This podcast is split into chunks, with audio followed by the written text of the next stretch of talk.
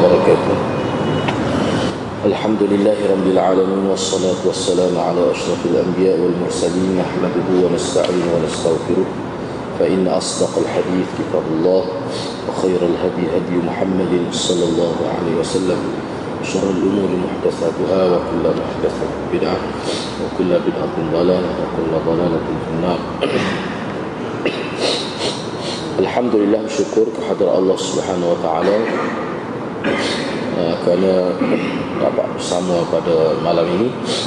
Insya-Allah pada malam ini kita nak sambung perbincangan hadis yang ke-36.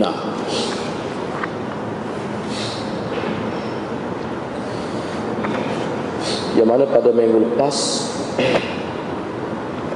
uh, kita telah bincang beberapa perkara sebelum kita pergi pada uh, kesimpulan hadis beberapa perkara yang berkait dengan uh, nilai pendidikan yang terdapat dalam hadis ini dan juga praktik eh, yang telah diamalkan contoh-contoh yang menjadi amalan eh, di kalangan salafus salih eh, kita sebelum ini. Yang mana pada minggu lepas saya telah sebut berkenaan dengan eh, pandangan Ibn Khaldun dalam perkara yang berkait dengan uh, pembelajaran.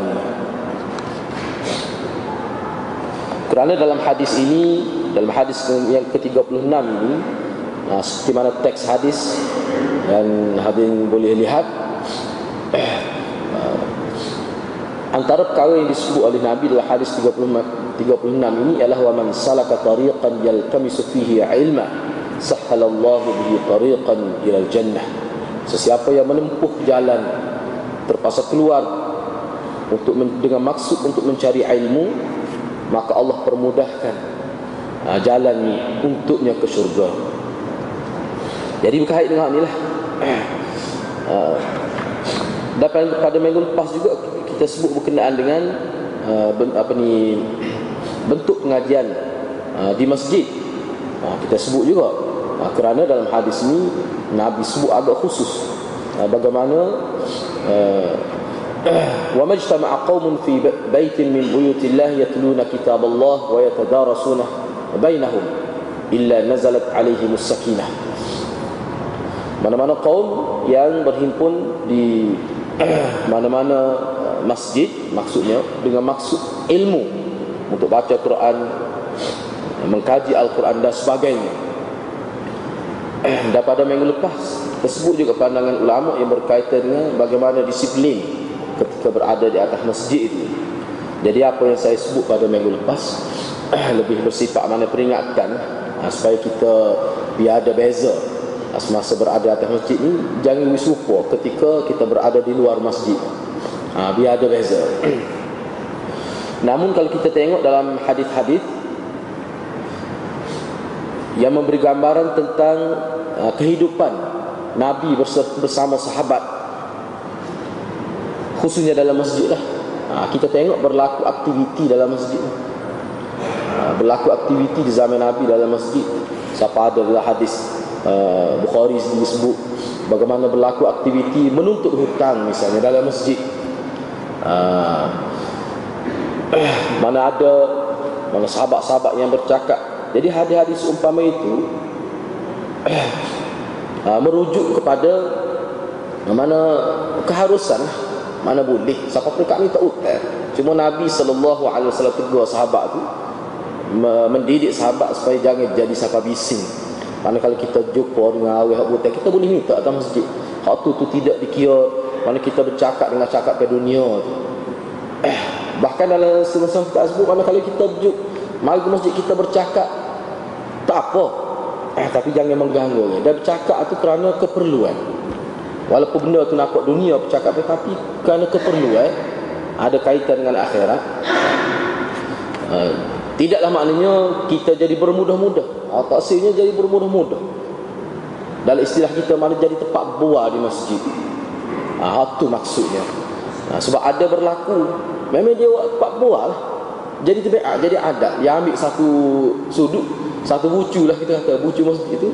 Ha, memang duk buah ha. kalau siapa tahu tu memang tak boleh ha, memang jadi buat lah. Tapi kalau kita kecek bak agama perbincangan itu kita tidak istilah ke duk buat tu.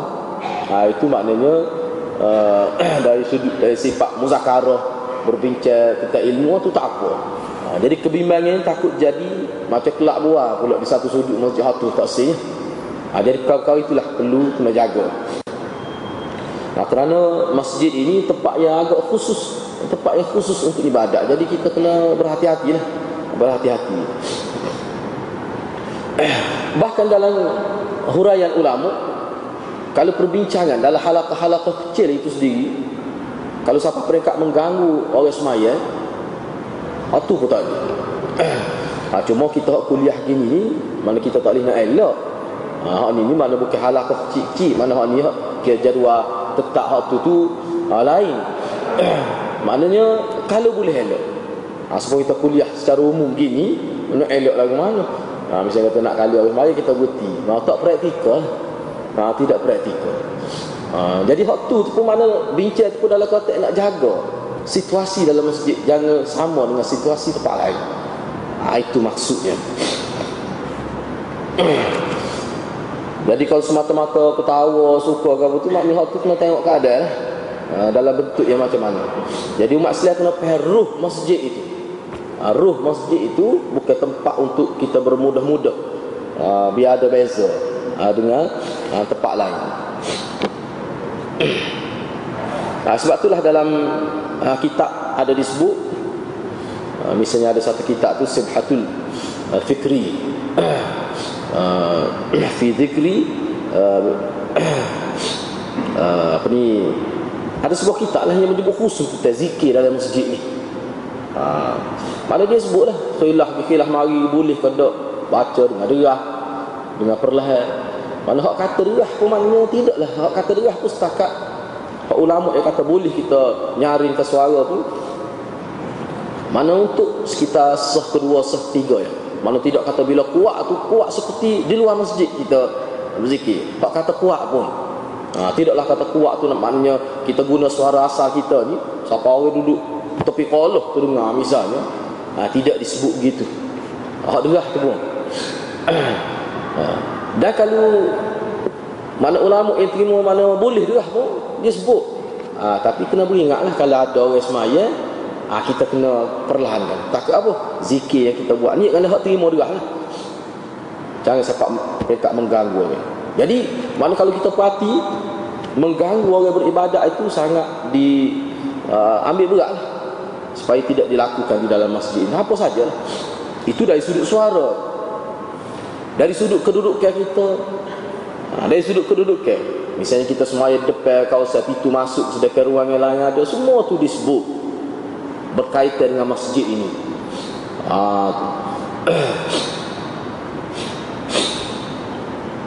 hmm, jadi itulah seperti yang kita semua maklum bahawa masjid ini suatu tempat yang khusus Uh, jadi kita kena perlu jagalah kena adab adab dan disiplin. Baik saya nak sebut sikit lagi malam ni berkait dengan uh, keluar daripada rumah untuk mencari ilmu ini.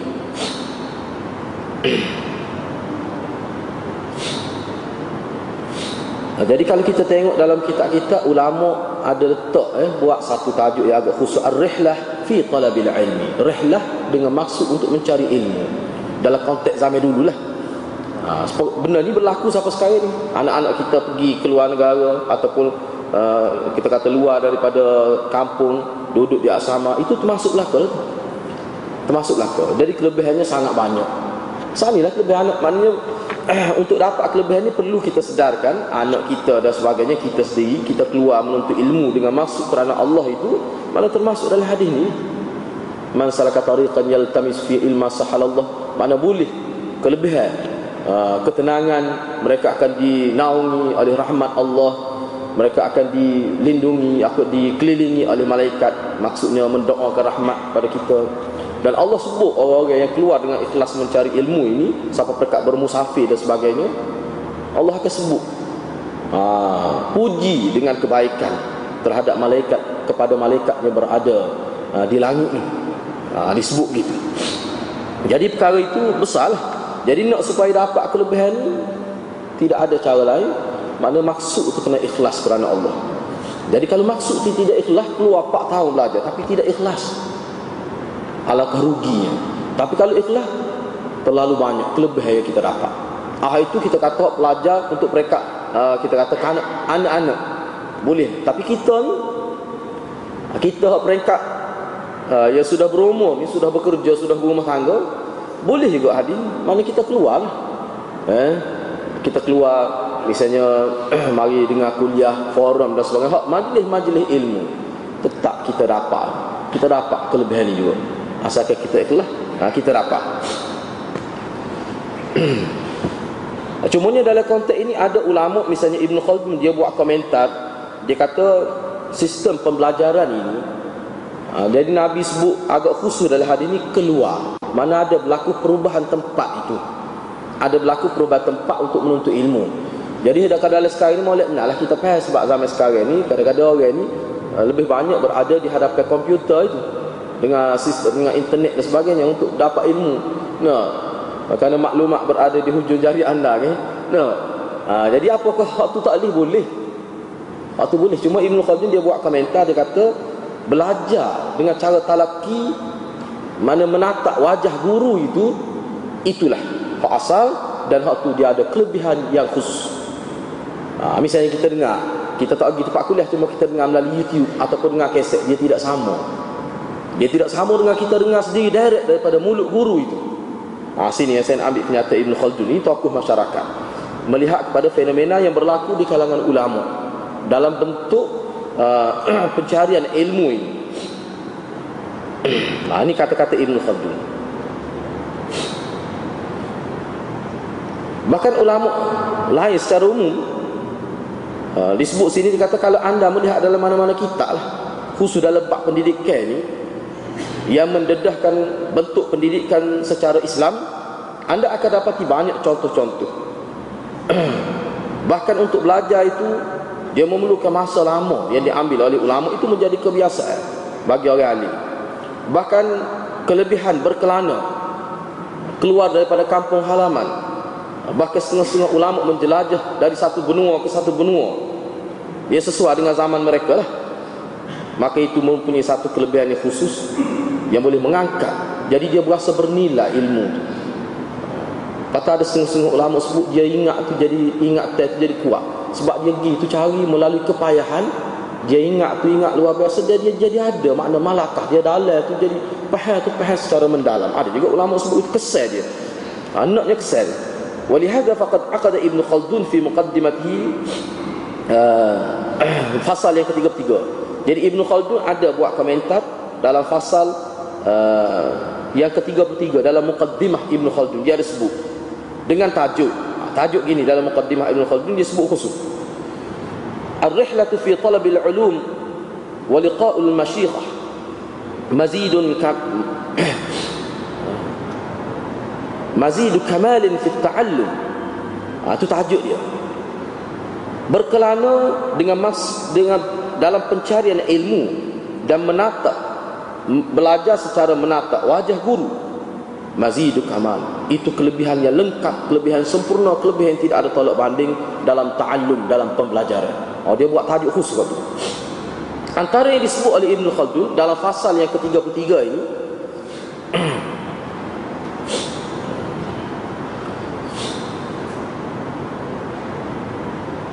mana kalau belajar dengan ramah guru pergi cari guru mana kita pelajar pergi cari guru. Dengan ramai guru aa, ah, akan ada malakah akan ada satu kekuatan. Aa, ah, ada malakah ada satu kekuatan dalam diri kita terhadap perolehan ilmu itu. Dan ilmu itu dia mantap. Sebab apa? Ha, sebab dia cari dia dia dia ada makna mujahadah itu. Dia ada makna mujahadah itu. Dia menempuh kesusahan untuk tujuan itu. Ah tu hak ni nilai dia lain ala gini mudah kita kata tak? Supaya kita dengar keset dengar kita pergi ngaji sendiri mengadak guru mengadak kita. Lagu mana perasaan kita lain? Patut pahala tu dah lebih banyak. Sebab apa? Kita terpaksa keluar terpaksa habis modal banyak. Minyak kereta minyak motor masa eh, tenaga kita.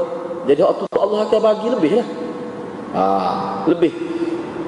Selain itu banyak lagi kelebihan lain. Kalau ada benda yang kita keliru dan sebagainya boleh tanya direct. Lepas tu boleh jadi dalam majlis ilmu itu uh, boleh bertemu dengan tokoh-tokoh ilmuwan ilmuwan lain dan sebagainya. Itu banyak kelebihan berada dalam halaqah ilmu itu. Itu yang hendak di uh, ditekankan oleh uh, Ibnu Khaldun. Lepas tu dia, uh, selain daripada itu dia sebut juga dia kata sistem pembelajaran uh, ulama dulu dia lebih tekankan uh, khususnya dalam bab pencarian ilmu hadis dan fakta-fakta dia lebih tumpu kepada uh, maknanya sanad ha ali lah sanad ali uh, kalau kita ambil dengan si A kita tahu bahawa si A pun ambil dengan B B ambil dengan C uh, kita direct pergi ambil dengan C itu budaya ulama dulu sebab apa? Sebab apa lebih baik tu? Sebab ilmu ini kalau dia berpindah satu-satu fakta ni kalau berpindah uh, daripada satu mulut ke satu mulut boleh jadi di situ berlaku beberapa perkara lah. Boleh jadi berlaku kurang satu kalimah ke dia akan jadi kadang-kadang tu jadi boleh jadi fakta itu berubah kerana sudah ramai diambil oleh maknanya orang tertentu ni. Ha, jadi ulama dulu kalau dia tahu rupanya hadis ni fakta ni asalnya diambil dengan orang ini misalnya yang berada di benua ni dia akan pergi dia akan keluar bermusafir untuk direct ambil dengan mana orang yang dia ambil ilmu dengan dia. Ha, itu cara ulama dulu.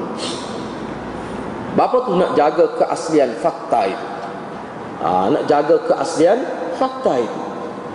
Ha, jadi benda ni keaslian fakta itu penting dalam agama kita. Ha, sebab tu bila kita dengar sesuatu biar ada lah. Khususnya benda-benda yang penting benda-benda yang agak yang agak ting, ada kedudukan dalam agama lah. bukan semua fakta yang kita buat jadi betul sebab sadak no. Eh kalau fakta-fakta beratlah dalam agama ha, molek kalau sekiranya berceramah ataupun orang yang bercakap itu dia tidak kemukakan uh, sumber ambilan dia rujukan dia maka molek kita tanya uh, ambil mana uh, jadi sebenarnya Disiplin ini dia mengajar manusia supaya dia tidak mudah memperkatakan tentang sesuatu yang dia dengar itu. Kecuali setelah dia buktikan kesahihan fakta itu. Itu cara ulama dulu. Kata Ibn Khaldun lagi, walaupun banyak sumber-sumber ilmu tetapi sumber ilmu secara talaki, secara menatap wajah guru, mendengar uh, guru daripada lidah guru sendiri itu asyaddu eh istihkaman itu lebih mantap dari segi ilmu lebih mantap. Kalau kita kecek ustaz saya dengar sendiri. Ngalah itu kalau dalam periwayatan hadis itu memang penting. Saya dengar sendiri ada orang cerita kepada saya itu dia beza tu ha, dalam ilmu periwayatan hadis ha, ni saya dengar sendiri hadis ni ha, saya dengar orang ni cerita dia lain dia tidak sama taraf dia kedudukan dia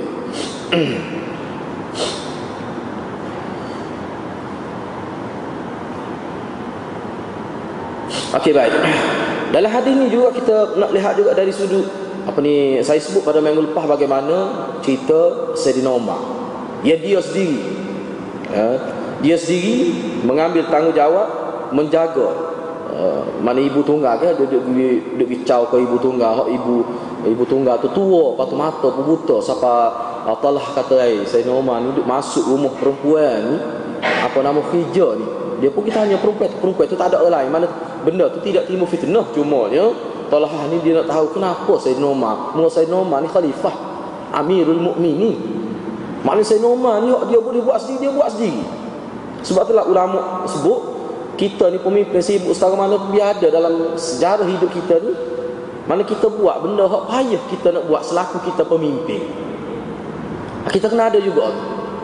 Ah, Misalnya masa saya belajar Mana guru saya sebut Tak Misalnya kita kata Sebagai contoh lah Kalau kita ambil Kalau kita ni pemimpin Duduk atas kereta sama Dah pergi situ musyawarah Tapi biar ada lah juga Sekali hidup kita Pernah buai ke duri daripada jalan Nak amal hadis Nabi SAW Biar ada juga. Walaupun waktu lebih sesuainya orang kampung lah Sebab dia duduk dalam kampung dia pun tidak sibuk Duduk mikir hal negara. Tetapi Bila sesuatu tak ada dalam hadis Nabi Kita kena usaha lah. Walaupun Walaupun kita sibuk setahu mana Kelah pemimpin Jijak tanah Jari-jari pemimpin. Nah, misalnya kita kata Tapi biar ada juga buat Kita sibuk setara mana pun Katakanlah Tak boleh nak pergi orang panggil kenduri Kita ajah lah juga Biar boleh pergi. Ada, biar ada juga. Ha, Dua bulan sekali Kau sibuk setara mana Bukan apa. Nak Nak supaya kita boleh hama Hadir-hadir Nabi. Begitulah. Ha, Ni hak kita boleh buat lah. Uh, kita boleh buat.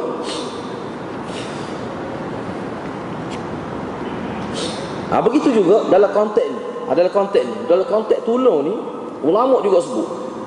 Dia kata tak boleh dalam hidup kita ini perkara ni secara ni tatbiki ni saya nak sebut ni benda yang bersifat tatbiki, praktikal, amalan dalam konteks hadis ni. Ha, misalnya dalam kehidupan kita sekarang ini pandangan ulama. Jadi saya nampak ni memang sangat baik idea ni. Dia kata hidup kita sekarang ni uh, biar ada kita buat satu benda paling kurang, paling kurang kita buat tu bukan kerana duit tapi kita buat secara percuma kena ada kena ada misalnya kita kerja sebagai guru gaji 3-4 ribu kita kata hal tu tak apalah hal tu. Hal tu tu maknanya kalau kita ikhlas kita dapat pahala juga. Tapi biar ada satu kerja dengan masuk kita buat ni kita tidak mengambil kira langsung buat duit ni betul-betul kerana Allah tu biar ada so. tak kira lah apa saja. Ha, sebagai, sebagai apa? sebagai nak tampung. Kalau ada kekurangan terhadap niat kita mungkin dia akan berlaku gangguan niat kita tu. Sebab ni kerja kita dapat duit mesti dia ada gangguan jadi hal ni kira sebagai nawafil hal tu mesti ada. Mesti ada juga. Tak kira lah apa saja tu ha, sebab apa? Kenapa tu ulama sebut gitu? Nak ajar diri kita jangan terikat dengan dunia ni. Jangan terikat dengan dunia.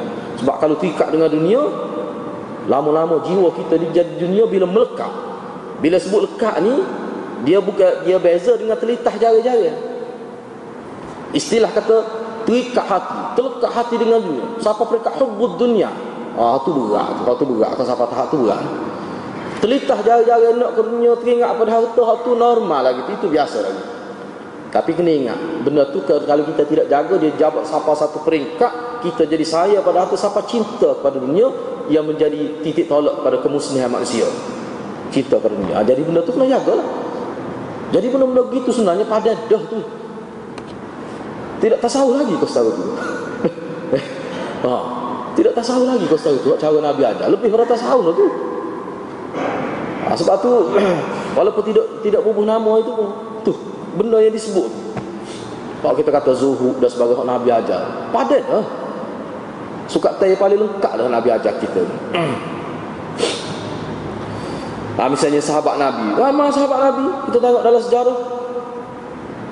Dia kata saya ni kerja ni Ramah lah sahabat Nabi jin saya ni hijrah ni ni hijrah sampingnya ni bukan untuk kegunaan ni untuk sedekah.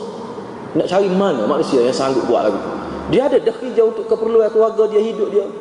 Tapi dia uh, dia ambil satu pekerjaan lain dengan maksud khusus supaya dapat duit untuk di khairat di derma. Ha, sabar. Lama. Ha, dia kata ni hijrah ni ni hijrah untuk sedekah. Boleh duit untuk sedekah. Ha tu. Jadi maknanya sahabat ni begitu sikap dia. Jadi molek benarlah kita misalnya kita apa sajalah kita buat. Ha, kalau dalam bak masjid ni seperti ni seperti, contohnya Abu Bakar ni ha, pernah perah sendiri. Ha, perah ambil uh, susu binatang ternak ke tu untuk bui kepada tetamu dan sebagainya. Padahal dia ada khadam dia, dia ada pembantu dia. Tapi dia ada dia buat sendiri dia ni khalifah. Khalifah ni ganti nabi. Sayyidina Umar tu kira-kiranya di segi istilah tidak khalifah dia amirul mukminin. Sebab dia ha, dia khalifah Abu Bakar. Mana, Abu Abu Bakar dia sebagai khalifah ganti nabi dia sebab nabi Abu Bakar dia pun ada buat lagu tu. Ha, sebab itulah hamba dia uh, maknanya saya kepada dia. Dia tengok oh, Abu Bakar? Khalifah sedih gitu ha, sebab kita dan ingat misalnya kalau mari di rumah kalau kita ni sebagai pelanan tinggi ke atau pemimpin masyarakat kita sendiri waktu jung nyedan ha, jadi benda-benda lagu tu lah kena ada juga. Kena ada juga. Kerana ini amalan para sahabat radhiyallahu anhu tidak besar ke diri ha, tidak besar ke diri jadi apa tu? Nak tolong. Padahal dia ada pembantu rumah. Dia nak tolong pembantu rumah dia. Nak tolong apa ni uh, kita kata ya orang yang berkhidmat kepada dia. Dia buat gitu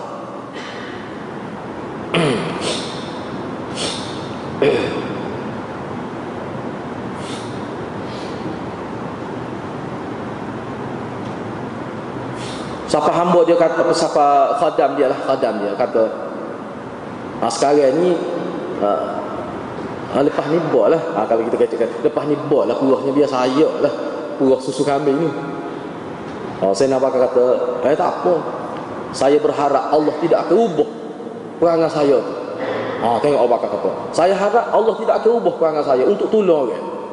Tu kata saya nak Dia nak tolong khadar dia.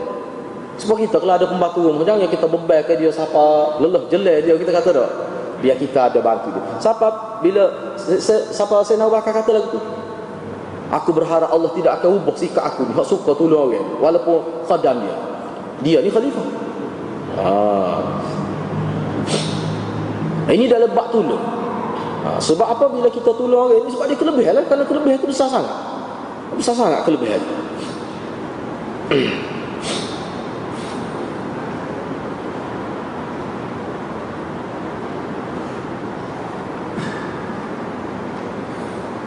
Ha, misalnya dalam kitab Jami'ul Ulum ada disebut. Ha ni. Antara hadis-hadis sahih disebut misalnya Rasulullah sallallahu alaihi wasallam bersabda, "Dhahabal muftirun al-yawma bil ajri." Ai istatharu bihi duna as-sa'imin li'annahum uh, khadimu wa qamu bil a'mal hmm. wahdahum qadar bil khiyam wa sakir rikat.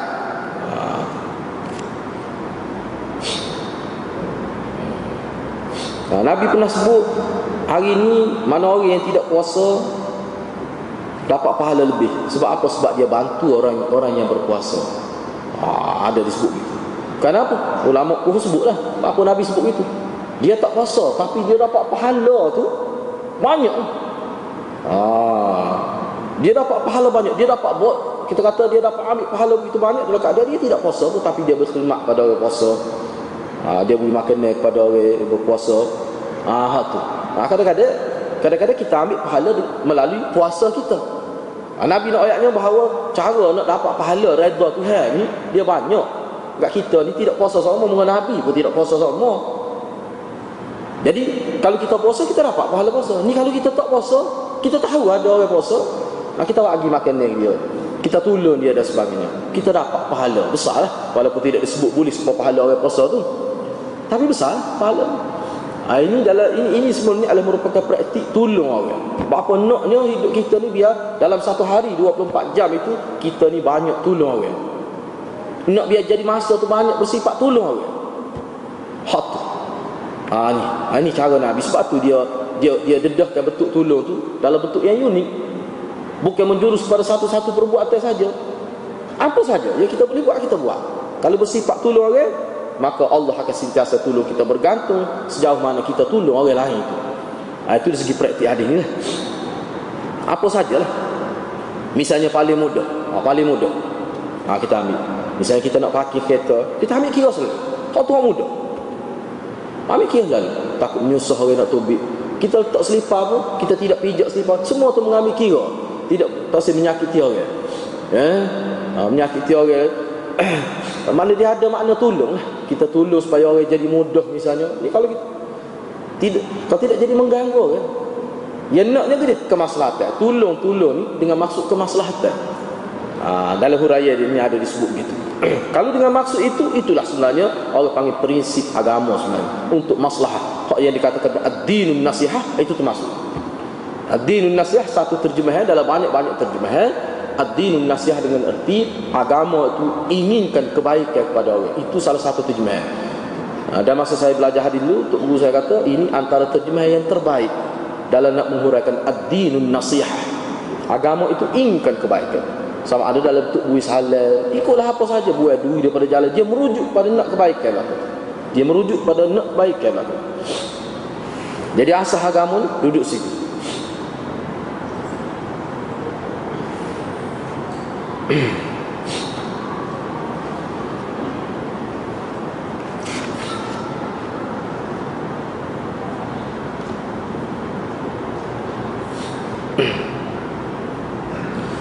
Misalnya ada satu eh, peristiwa.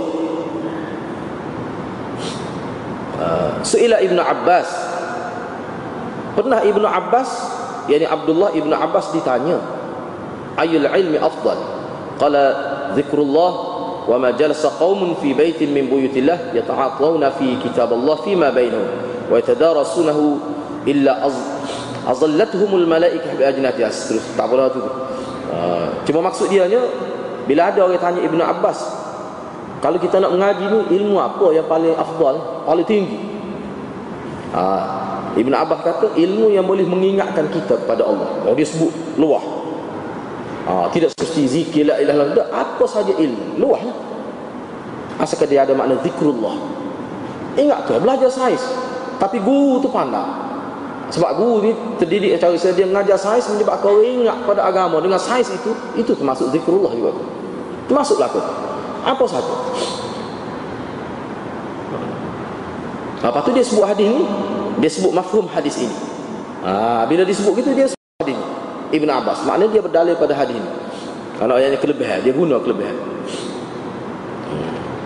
Ha, sebab apa kata Ibn Abbas? Kerana orang yang mari belajar ilmu agama di masjid ini sebenarnya jadi tetamu Allah secara khusus kata Ibn Abbas.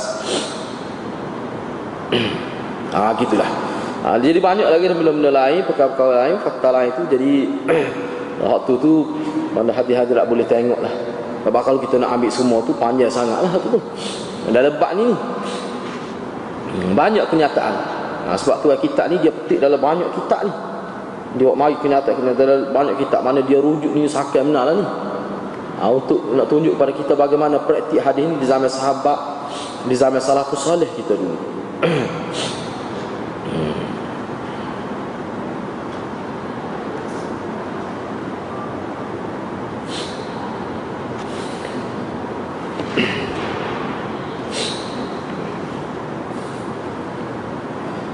Okey baik tak apalah uh, kita terus nak pergi pada uh, kesimpulan hadis. Uh, mudah-mudahan hadirat boleh faham kepada hadis ini ada satu semangat pada kita untuk supaya kita dapat uh, gerakkan seluruh anggota kita, minda kita, rohani kita dan jasmani kita supaya kita ni ada semangat untuk tolong orang itu. Kerana itu semangat yang besar yang diajarkan oleh Nabi sallallahu alaihi wasallam. Baik dari segi kesimpulan hadis ini, ha, kita insya-Allah kita nak berhabis malam ni lah ni. Ya. Ha, pengajaran dan pedoman hadis. Yang pertama berdasar kepada hadis ini mana ulama buat satu kaedah ni acak kali dah kita sebut ni ganjaran diberikan mengikut jenis amalan al jaza min jinsil amal. Bila kita tolong orang, Allah akan tolong kita. Hadis sebut gitu. Bukan hadis ni saja banyak hadis sebut kita gini. Bila kita tutup keaiban orang kita tidak dedahkan maka Allah akan tutup keaiban kita. Ha, jadi benar-benar gitu. Ha, kalau kita umpat lah, kita sebut keburukan Allah akan Allah akan kira ke mana. Allah pandang Allah lebih mahir daripada kita. Bila kita dedahkan keaiban orang Allah akan dedahkan keaiban kita. Ha, ini mak orang panggil ganjaran tu. Ganjaran ni maksudnya kalau kita buat jahat mana Allah hukum kita dengan seperti mana kejahatan yang kita buat kepada orang tu. Ha, kita jatuh maruah orang. Allah akan jatuhkan maruah kita.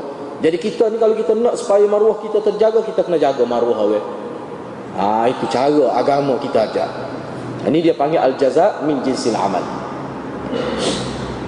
Yang kedua, berdasar pada hadis ini, mana sunat berada di masjid dengan tujuan membaca Al-Quran, membuat kajian berkaitan Al-Quran dan juga tujuan berzikir kepada Allah Subhanahu wa taala.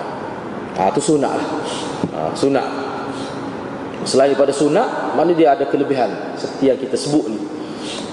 Hmm. Yang ketiga Amalan Merupakan asah perbezaan darjat dalam Islam Dan elemen yang menentukan tinggi Atau rendah kedudukan seseorang di hari akhirat.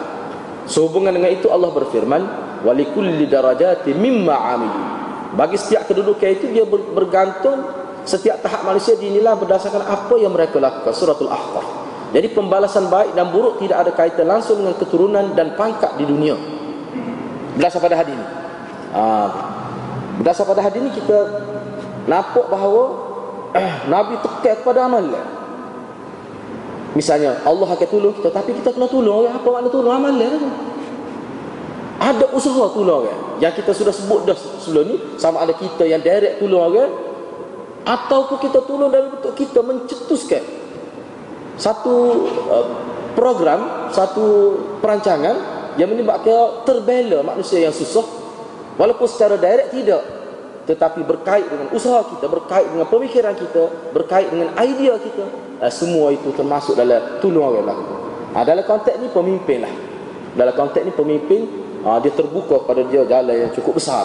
Kalau dia duk fikir tiap-tiap hari nak tolong rakyat dia. Bagaimana nak meringankan beban rakyat. Ha, golongan marhain ini. Supaya dia hak susah tu jadi senang dan sebagainya. Ha, ini kelebihan pemimpin. Ha, semua peringkat lah. Kita pun boleh buat. Ha, ni kita pun buat dengan kadar kita lah. ha, jadi itu sebenarnya bergantung dengan amalan tu. Bergantung dengan amalan tu. Kita mikir. Itu amalan tu mikir. Satu amalan tu ha, jadi darjat seseorang ni kedudukan dia tinggi rendah itu bergantung dengan amalan ha, bergantung dengan amalan jadi pembalasan baik dan buruk tidak ada kaitan langsung dengan keturunan dan pangkat dunia. Mana seseorang itu ini berkait dengan amalan Nabi sebut di ujung hadis ni wa man bata'a bihi amaluhu lam yusra' bihi nasabu ha tu dalam hadis ujung hadis ni. Sesiapa yang lambat amalan dia tu jadi lambat. Jadi kurang lambat sini dalam setengah huraian hadis maknanya jadi tidak banyak amalan dia. Tidak naik darjat, hidup lama, hidup 60 tahun supaya orang lain juga. Tapi bila di hari akhirat masuk surga lama. Misalnya kalau boleh pun oh, ujung-ujung lah kita kata masuk surga juga. Nah, tidak banyak seperti orang lain. Kelebihan pahala. Jadi orang-orang lagu ni walaupun keturunan baik pun dia tidak boleh membantu. Jadi hari akhirat tu uh, yang boleh menyebabkan seorang itu jadi uh, tinggi kedudukan dia adalah amalan dia. Bukan keturunan dia.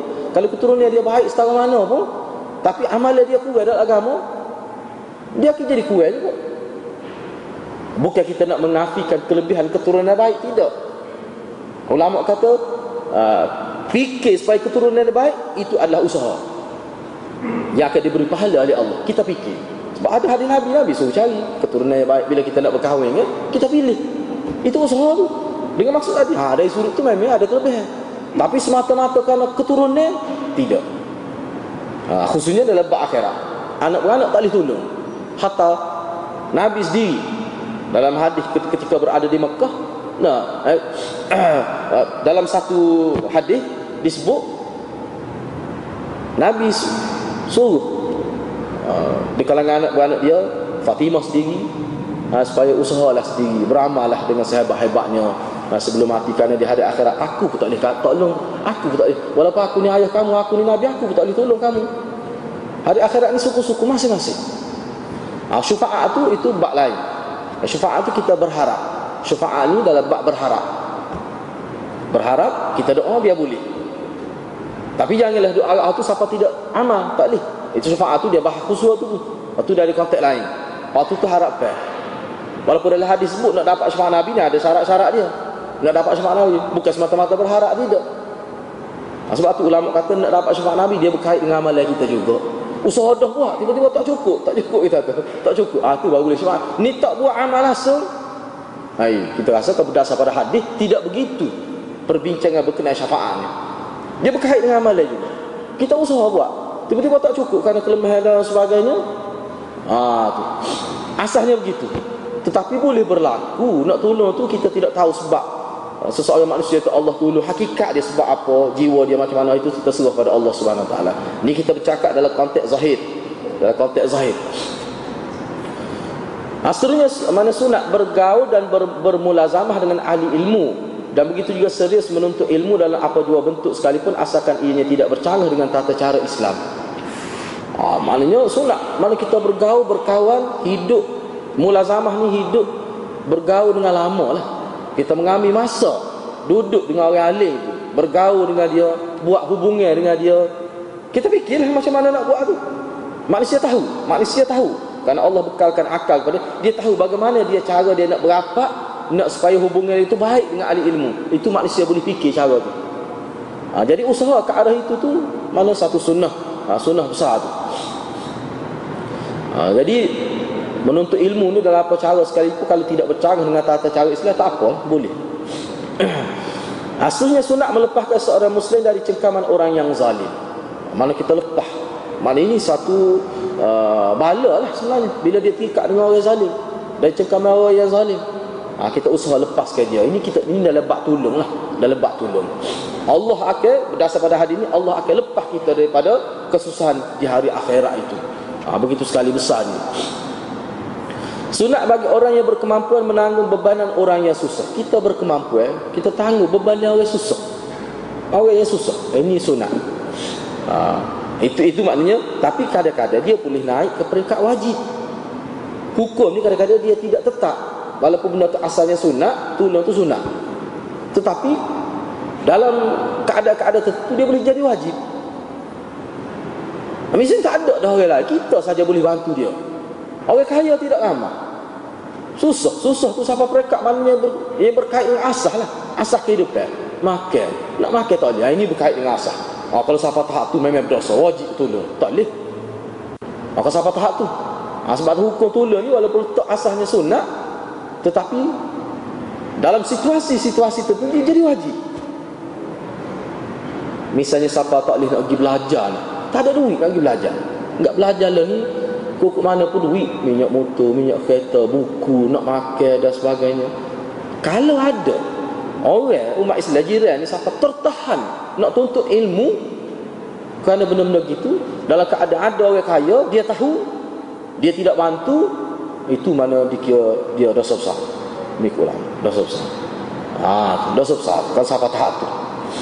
Begitu juga dalam bak makan minum siapa misalnya ni, ni saya kita ambil ni paling teruk lah. Misalnya bak menutup aurat. Misalnya rumah jadi terdedah aurat rumah tu buruk sangat misalnya.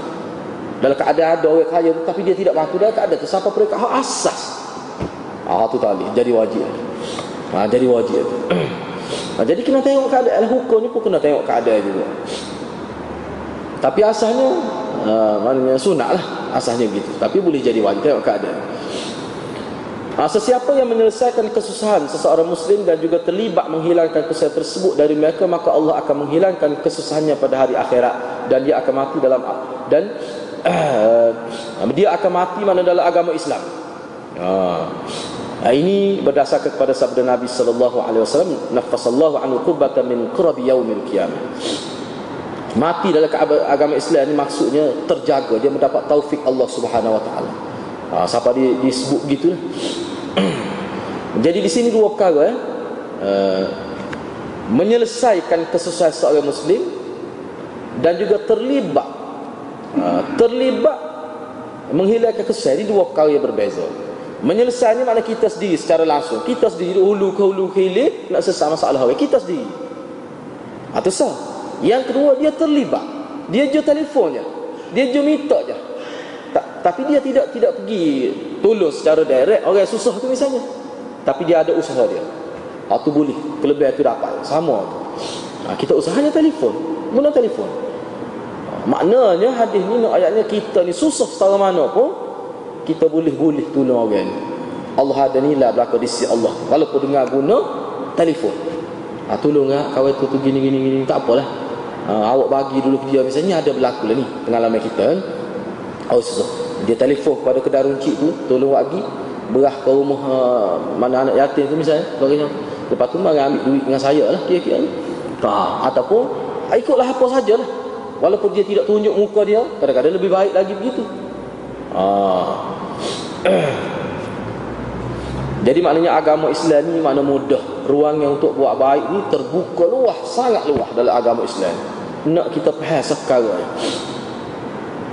Dianggap baik perbuatan seseorang yang menyembunyikan kesalahan yang dilakukannya Dan diiringi dengan taubat kepada Allah Subhanahu Wa Taala. Dianggap baik Bukan sekadar dianggap baik lah Bahkan dalam hadis disebut berdosa Orang yang buat kesalahan secara sembunyi Kemudian dia dedahkan Macam sahur lah Macam berbangga kalau tidak ada niat tu pun tak boleh.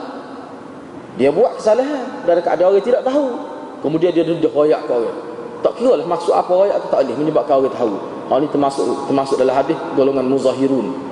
La'anallahu al-muzahirin wal muzahira itu. Mana Allah la'ana lelaki yang buat dosa dalam keadaan orang tidak tahu kemudian dia hebohkan kepada orang, dia hebohkan kepada orang. Begitu juga mana-mana perempuan yang buat dosa yang tidak diketahui oleh orang kemudian dia hebohkan benda tu, ah, itu mendapat laknat Allah. Ha, tak boleh. Hadis yang ke-36 juga menjelaskan kelebihan orang yang memenuhi keperluan orang Islam yang lain. Membuka ruang dan peluang untuk mereka mendapatkan ilmu. Membuka peluang untuk mereka mendapatkan harta. Atau dalam apa bentuk pertolongan yang boleh mendatangkan kebaikan kepada mereka. Ini bak kemasyarakatan.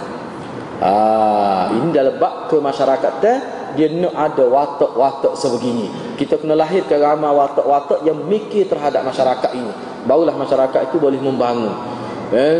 kalau dalam satu kampung tu ada dua tiga orang hak mikir lagu ni pun tak apa dah dalam satu kampung satu qaryah ni. Hak gini fikir lagu ni. Ha, jadi mikir kepada masyarakat ha, ni kalau dalam kampung kita tak ada seorang tu lagu ni itu masalah. Masyarakat kampung kita tu bermasalah. Ha, kampung kita tu bermasalah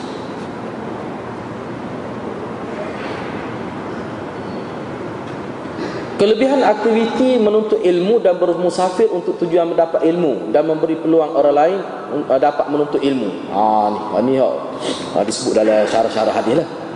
Ha, dalam hadis ni nak ayatnya kelebihan menuntut ilmu, menuntut ilmu dan bermusafir yakni pergi meninggalkan kampung halaman untuk tujuan mendapat ilmu ataupun kita memberi peluang orang lain untuk dapat ilmu, menuntut ilmu. Mana kita support pelajar-pelajar. Kita bantu dia dari segi keuangan kita beli kitab untuk dia. Ha, ini satu kelebihan yang luar biasa lah. Ha, boleh. Eh, jadi benda ni kita kena hidup eh, dia punya budaya ni. Maknanya luas sangat lah eh, luas sangat untuk untuk dapat uh, pahala ni luas sangat. Asalnya kelebihan memberi hutang dan memberi tempoh pembayaran kepada orang yang dalam kesusahan. Berdasar pada hadis, hal ini tidak khusus lah. Hadis ini tidak khusus tentang hutang Tapi dia dalam hadis lain Nak kaitkan dengan hadis ini Kita memberi hutang kepada orang itu sendiri. Walaupun hutang tidak boleh percuma Boleh pahala. Berdasar pada hadis lain. Termasuk tolong juga. Ha. Sebab kita pun tak banyak juga Kalau kita main duit sahaja Kita nyanyi juga kita. Nah. ha, Kita pun bui dalam bentuk hutang. Bui hutang itu sebenarnya adalah satu bentuk pertolongan. Dan yang lebih besar lagi Ada disebut dalam hadis yang khusus kita beri tempoh dia agak luas sikit untuk tempoh dia bayar hutang. Ha, kalau kita nampak dia tak apalah bayar depan, tak apa biarlah. Ha, itu maknanya kita beri tempoh pada dia. Itu juga adalah satu bentuk pertolongan juga. Mana luah pertolongan eh? Orang yang paling dekat kepada Allah Subhanahu Wa Taala ialah yang paling tinggi imannya dan yang paling banyak amalannya dan bukan yang yang paling baik keturunannya. Berdasar pada hadis ini, syarah-syarah dia buat kesimpulan Orang yang paling dekat dengan Tuhan Orang yang paling tinggi imannya Kita kena ingatlah dalam ahli sunnah wal jamaah Iman manusia ni Ulama kata dia sinoni dengan amal. Amalan manusia ni Bertambah dan berkurang bergantung pada amalannya Sebab tu setengah-setengah ulama Sebut lalu Iman adalah amal. Ha, Sebut gitu lalu. Ha, Sebut-sebut haji Arafah. Ha, Gitu Bila sebut haji Arafah. Padahal kalau kita pergi Arafah saja, no, tak sah haji, tak boleh haji. Tapi nak ayatnya satu mana rukun besar. Tak ada tu sehingga tak jadi haji. Ha, iman ni pula tu. Kalau tak ada amal, seolah-olah tidak jadilah iman itu. Seolah-olahnya begitulah. Ha, walaupun kita kata iman kalau selagi tidak ada syirik, walaupun tak ada amal sikit apa pun, dia tetap tidak dikira sebagai musyrik, tauhid lagi dia tu. Ha. Ha, tapi dengan kadar dia lah Mungkin masuk neraka lama Baru masuk surga Sebab apa? Kerana ada iman ayatnya ke kekuatan iman itu Dan yang paling banyak amalannya ha, Ini orang yang paling dekat Kata orang yang paling banyak amalannya Dan bukan orang yang paling baik keturunan. Semata-mata keturunan. Tetapi kita kena ingat Nabi suruh kita pilih Keturunan yang baik Untuk membentuk keluarga ni. Ha, Itu bak lain. Itu bak ikhtiar. Sebelum nikah tu Kena cari tu Itu suku. Kerana dia ada kesal semua. Manusia boleh terima kesal keturunan baik dia ada kesal. Dia ada kesal. Asalnya ulama juga menyebutkan berdasar pada hadis ini pencarian ilmu dalam Islam bukan kerana hobi atau tuntut dari tempat tetapi ianya bersifat pencerahan minda yang intelek yang akan membuka ruang yang luas untuk aktiviti kemaslahatan kepada diri sendiri dan masyarakat yang amal itu. Jadi sebenarnya menuntut ilmu bukan kerana hobi setengah hari itu memang dia suka belajar. Bukan bukan semata-mata gitulah. Tapi nak boleh ada tu pun nikmat besar tu. Ha. Bukan semata-mata tu. Apa maksud ulama sebut begini? Bukan kerana hobi. Hobi ni kadang-kadang tu kata mari masjid ni memang hobi mari.